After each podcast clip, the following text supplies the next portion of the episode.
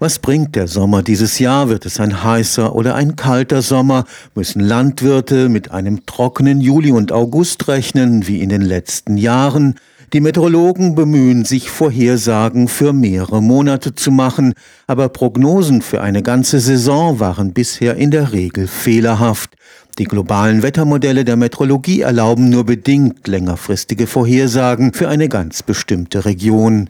Ein Forschungsteam vom Campus Alpin des Karlsruher Instituts für Technologie hat jetzt ein Verfahren entwickelt, wie diese Fehler ausgeglichen werden können und zugleich gezeigt, wie viel Geld beispielsweise die Betreiber von Wasserkraftwerken sparen können, wenn sie ein paar Monate im Voraus wissen, wie trocken der Sommer tatsächlich ausfällt. Langfristige Wettervorhersagen sind eine große Herausforderung für die Meteorologen. Eine hundertprozentige Zuverlässigkeit der Prognose gibt es nicht. Es werden konkret Wahrscheinlichkeiten ausgerechnet für einen extrem warmen oder feuchten Sommer, für einen moderat feuchten oder warmen Sommer oder für einen extrem trockenen oder kalten Sommer oder Winter. Für alle unterschiedlichen Jahreszeiten. Der Klimaforscher Professor Harald Kunstmann arbeitet am Campus Alpin des KIT in Garmisch-Partenkirchen.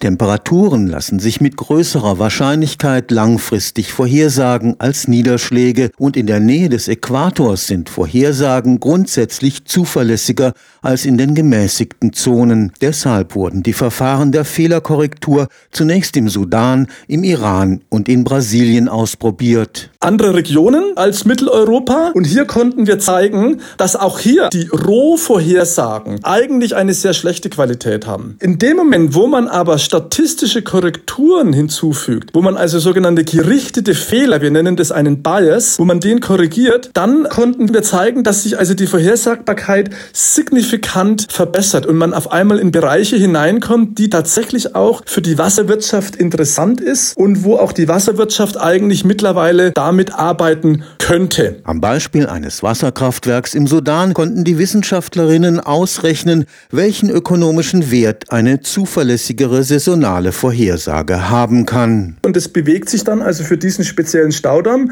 in der Größenordnung von fast 20 Millionen Dollar im Jahr. Und das sind schon Zahlen, wo dann also ein Staudammbetreiber und ein Unternehmen natürlich dann auf einmal mitbekommt. Und wir sind mittlerweile so weit, auch von der Wissenschaft für diese spezielle Region jetzt zumindest, um diese Information tatsächlich in eine Entscheidungsunterstützung einfließen zu lassen und damit auch einen monetären Wert ableiten zu können. Mit statistischen Fehlerkorrekturen Korrekturen kann auch räumlich eine erstaunliche Genauigkeit erreicht werden. Die höchste Auflösung der Vorhersagen vom Europäischen Zentrum für mittelfristige Wettervorhersage, die ist ungefähr 36 Kilometer. Und wir bringen das nochmal eben runter auf rund 9 bis 10 Kilometer, auch mit unseren Korrekturverfahren. Und wenn Sie das in der Fläche anschauen, also 36 mal 36 versus 10 mal 10, dann ist es also keine Verbesserung von Faktor 3, sondern es ist eine Verbesserung von fast einem Faktor 10. Also wir sind damit praktisch nochmal 10 zehnmal genauer wie die globale Vorhersage. Und diese räumliche Auflösung, die ist dann auch nochmal sehr interessant und wichtig, weil wir in den Regionen zum Beispiel im Sudan, in Äthiopien, aber auch im Iran,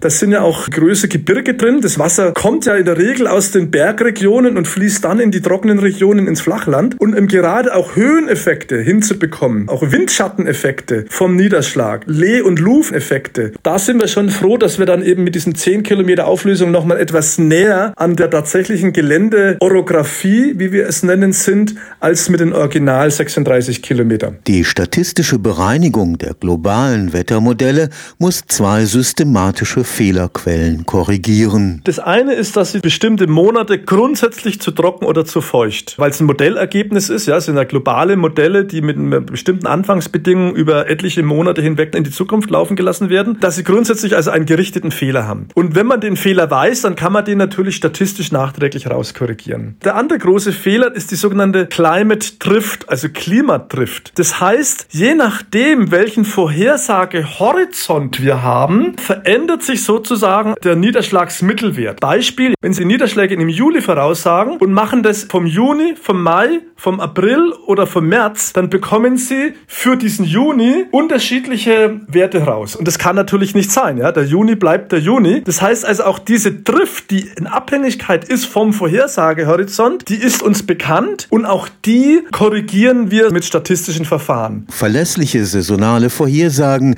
sind gerade in den vom Klimawandel besonders betroffenen Hotspots der Erde besonders wichtig. Für all diese semiariden Regionen, die wir angeschaut haben, konnten wir nachweisen, dass sich sowohl Hitzeextreme also sehr lange außerordentlich warme Perioden wie auch sehr lange außerordentlich trockene Perioden massiv zugenommen haben in den letzten 30 Jahren. Und es war unabhängig, ob wir da in den Iran, nach Brasilien oder in den Sudan oder auch nach Westafrika geschaut haben. Also es gibt in diesen Regionen eine ganz klare Zunahme von Dürreperioden und von Hitzewellen und sehr warmen Perioden. Diese Regionen, die sind in einem starken Wandel begriffen. Das heißt also, die Voraussetzungen, die noch vor 10, 20, 30 Jahren fürs Wassermanagement gegeben waren, die verändern sich rapide aufgrund der globalen Erwärmung und ihrer Auswirkung auf den Wasserhaushalt. Das heißt, gerade diese Regionen, die brauchen also Möglichkeiten, um sich daran anpassen zu können, um